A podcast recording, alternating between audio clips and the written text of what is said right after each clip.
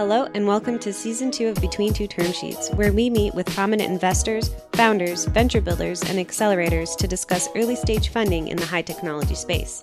Our host is Owen Matthews, founder, CEO, serial investor, and chairman of Alacrity Canada.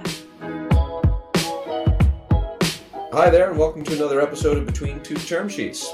Uh, we've got a special guest today, Vinny from Insight Partners. Vinny, how are you? I'm doing well. How are you? I'm doing just fine. Thanks for taking the time to join us today. You know, as usual, we're we're, we're talking about uh, the different issues that affect entrepreneurs and uh, and what the funding environment is like. So so and really appreciate you taking the time to talk to us. Yeah, happy to do it and excited. All right, well, tell us about Insight. You're you're based in New York, which is uh, which is a great place to be. You know, big uh, big mature funding market. Uh, not necessarily famous for technology like Silicon Valley, but uh, you're based out of New York. Give us an overview of the fund types of things that you invest in, size, scale, you know, all, all the stuff that uh, that you probably are accustomed to talking about. Yeah, absolutely. So let me give you a snapshot of, of the fund today um, with a little sprinkle of the history. I'll start with the, the history quickly. So Insight was started about 24, 25 years ago as a pretty small firm, um, at least by today's standards. Uh, started as a $24 million fund, really under the hypothesis that it made sense – and it made the most sense for funds to dedicate themselves to one asset class. And for us, that was software. And obviously that was a good bet. It was a good piece of real estate. So every fund has been bigger than the last. And we're now investing out of our 10th fund closed this year, a $6.3 billion fund. So orders of magnitude larger. Despite that, a lot of the team remains the same and the focus absolutely remains the same. So we're still looking for high quality software businesses. Um, now, obviously, the check size that we write has changed, um, but we haven't just kind of turned into a stodgy private equity firm. So we'll write checks anywhere from 10 million on the low end um, to you know the hundreds of millions on the high end. Um, and what's great about being a New York City based firm is you're equidistant between the West Coast and London. I personally split my time, um, or at least investment time, uh, between the European market and the U.S. market um, as far as comparing New York to San Francisco. And then obviously you start to see a slightly different type of company, and we maybe have a slightly uh, different bar, slightly later stage focus, slightly more traction focused bar that uh, that I think the Canadian market is really well suited to pass. Frankly, um, Canadian investors historically and, and currently have been a slightly more conservative with how they value companies with what they're looking for. And so, you know, we've got Canadian investments from Shopify to Hootsuite, um, and quite a few others, Ritual and so forth. But what's always refreshing about the Canadian environment is one, how collaborative it is, and everybody really kind of wraps their arms around you and is happy to make introductions because I think historically speaking, there's been a, a dearth of capital in the market. Um, and we've been very happy to kind of help where we can fill that in the sense that you know we're we're speaking with entrepreneurs that are focused on unit economics. They're focused on customer relationships, and what we bring to the table is the kind of ability to know how at least around scaling businesses from the few million in run rate to the 10 and then even harder from the 10 to the 100 plus. And so the result is that the team that's driving that is we've got 35 plus people here that are all ex operators or ex consultants that are clustered into, you know, recruiting teams, product focused teams, sales, marketing, et cetera, everything that a, that a software company needs. And we want to be the firm that always kind of has the answer, not just pointing you in the right direction, but actually getting you on the phone with the right person to speak to to help you revamp your pricing or uh, revamp your sales team or whatever it might be. So we try to invest heavily in the muscle behind the money, and, and the result is that, especially when speaking with Canadian companies, but just in general, um, we're able to say, listen, we see you, you've proven out X, Y, and Z and built a great business. Now what we want to do is bring you into, you know, this many more markets or 10x the sales team and help you really build a, a global organization, and, and we look for founders that um, have that same level of ambition. Well, as you know, we're we're focused on expanding around the world, which is why we have offices in in you know far flung places like Istanbul and India and Shanghai, and you know yep. so, so our, our, ethos is is very similar.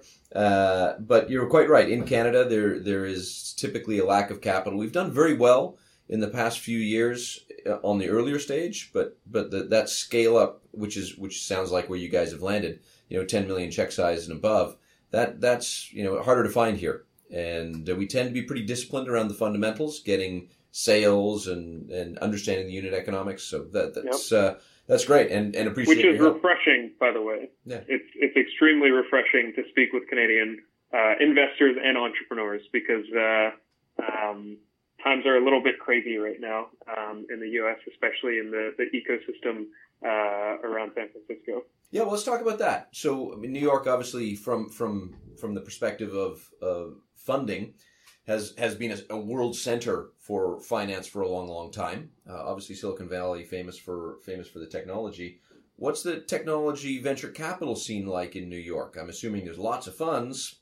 Yeah, no, uh, there there are lots of funds. Absolutely, um, I'd say San Francisco is absolutely still a center of gravity for our industry. Um, so no way to uh, ignore it. And I don't think anyone here really views it as a competition. The reality is we have all turned um, kind of first to our immediate geographies and have been really excited by the number of accelerators, incubators uh, that have now kind of are starting to produce serious Series A, Series B opportunities and compared to 10 years ago. It's a completely different situation on the East Coast in general. But every firm with uh, a significant amount of capital to deploy, I'd say, and let's set the bar. Significance probably the wrong word, but once you're in the billion plus dollar fund size range, I think you need to really look out of your immediate vicinity. And uh, and so for that reason, I mean, we're investing 30 plus percent outside of the U.S. We're investing significantly outside of New York, outside of San Francisco, even, and all throughout the U.S. in cities like, you know, Salt Lake, where we just had obviously an excellent exit in, in Qualtrics, but another IPO in Pluralsight this year. In cities like that, where uh, we're extremely excited by those ecosystems maturing just as much as, as the New York City ecosystem. And historically speaking, New York City has a lot of funds initially uh, maybe more slated towards the other kind of titan industries that are here, you know, media, finance, et cetera. And so there's a lot of clustering around both companies and investors around fintech um, and around media. And today I'd say that there's another solid pillar in just other application software. So that's that's changed quite a bit over the past five years. Well, That's that's a great summary. Thanks. And you're you're in, you're in a large fund now. You know, billion plus fund yep. size is getting stuff done a challenge? I mean, you, you, you, when you get to that scale, you have to have much more, you know, sort of thorough investment committee, and and I'm sure there's processes and procedures that you end up uh, having to get through. So, in a fund of your size, how, how, how are the mechanics? How are you getting deals done? Yeah, I'd say it's important to not be fooled by the sheer volume of people. I'd say if Insight were, uh, you look at a lot of, call it five to ten billion dollar funds and they do five or 10 investments per year. That is, frankly, that, for me, that would be a tough environment to be someone who's attempting at least to be a deal maker. When you look at Insight, Insight overall does 30, 35 deals a year with fairly active management, and it's a mix of minority and majority positions.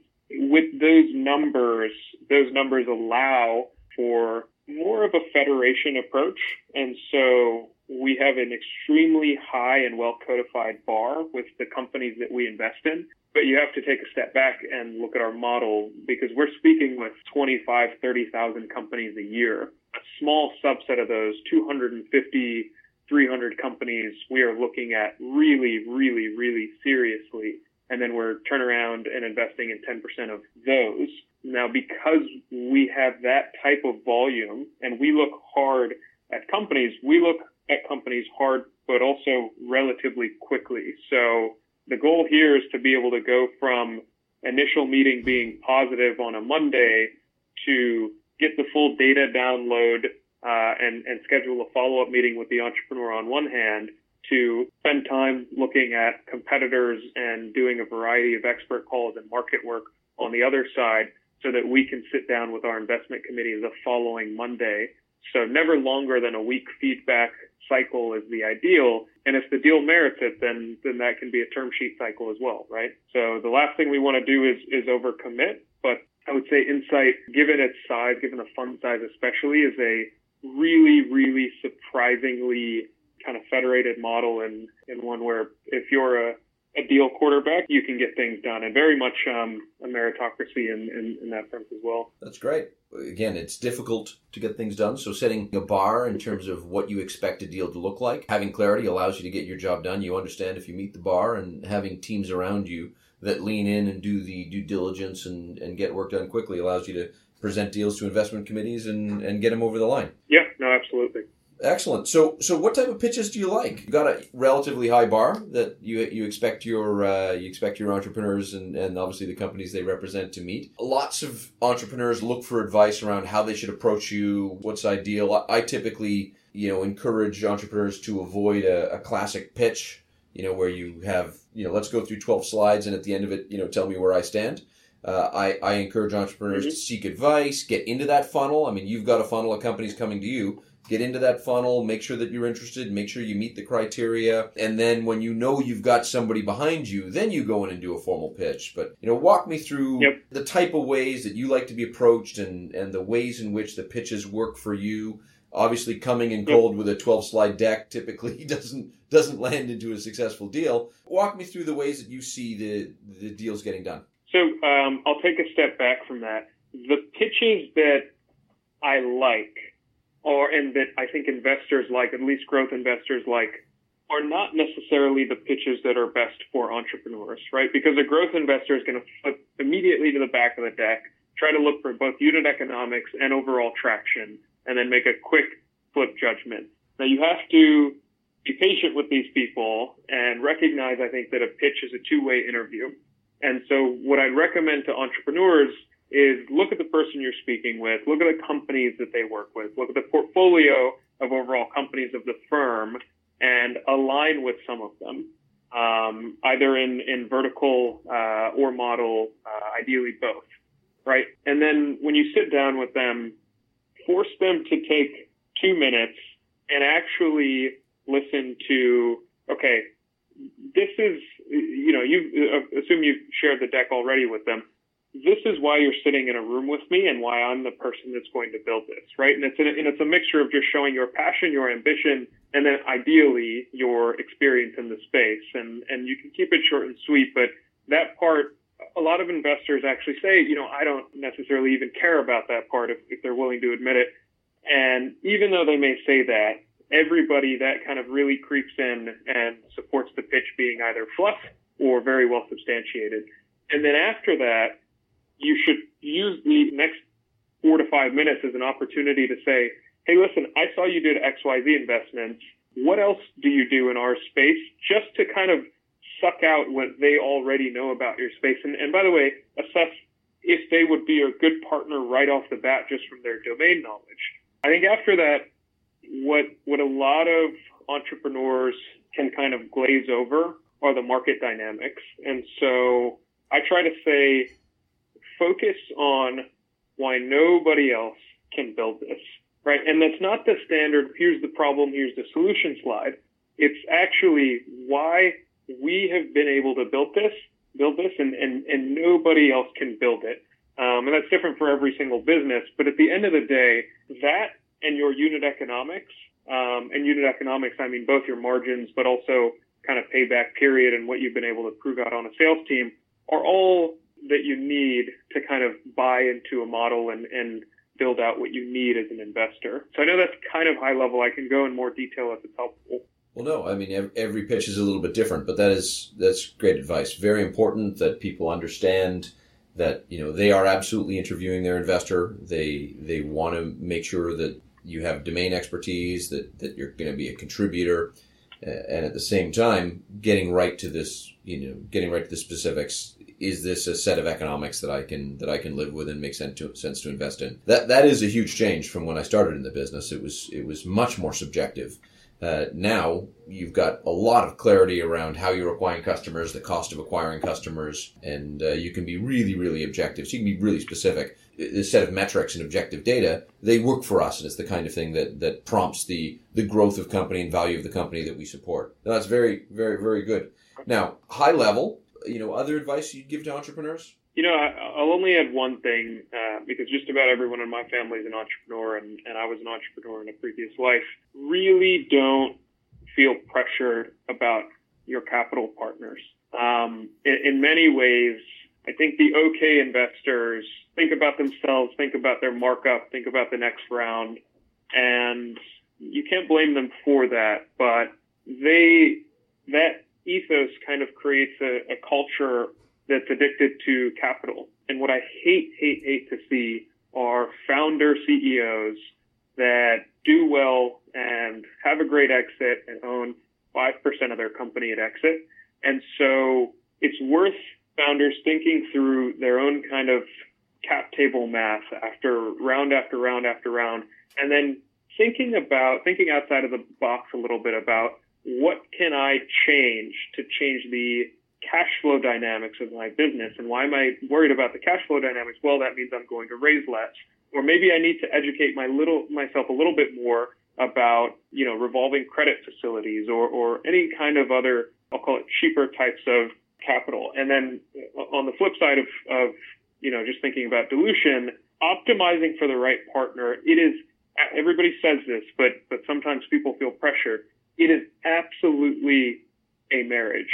And so if you don't find yourself um, jiving with a person in personality, right, and you should be doing back channel references before you take anyone's money, but if you're not getting back from that person that they're going to be a good cheerleader, that when one or two quarters go poorly, they're not going to become disinterested or or punitive or anything like that, right? This is the hardest journey anyone could take, and, and you're already crazy for starting a business, so you need to do it with the right people um, and, and, you want to be compensated for it. So just going back to those two points, um, they seem obvious, but but people, you know, I see them make this mistake all the time, and then sometimes we can come in and help them out and clean it up. But oftentimes, you know, it's it's a little bit too late. Mm-hmm. Um, it breaks my heart uh, to, to see entrepreneurs, you know, not do well when they are are objectively doing uh, great great work. Well, that and and the type of you know uh, funding options that are available there's a there's a lot more maturity now around you know uh, funding software businesses with with debt. Yep. Uh, that that industry, if we'll call it that, uh, is maturing rapidly. So so there are other you know funds available that aren't necessarily dilutive. One hundred percent. Yeah, And, and people should consider their their duty to educate themselves on that ecosystem. Yeah, absolutely. Well, thank you so much for taking time to talk to us. No, likewise. Thanks for having me, um, and hopefully talk to you soon. All right, great. Thanks. That's it for today's show. You've been listening to Between Two Term Sheets. Our show is hosted by Owen Matthews, produced by Anya Visotska, and brought to you by Alacrity Canada. Head to alacritycanada.com to find out more about Alacrity and our other initiatives. You can find more episodes of Between Two Term Sheets for free wherever you listen to podcasts.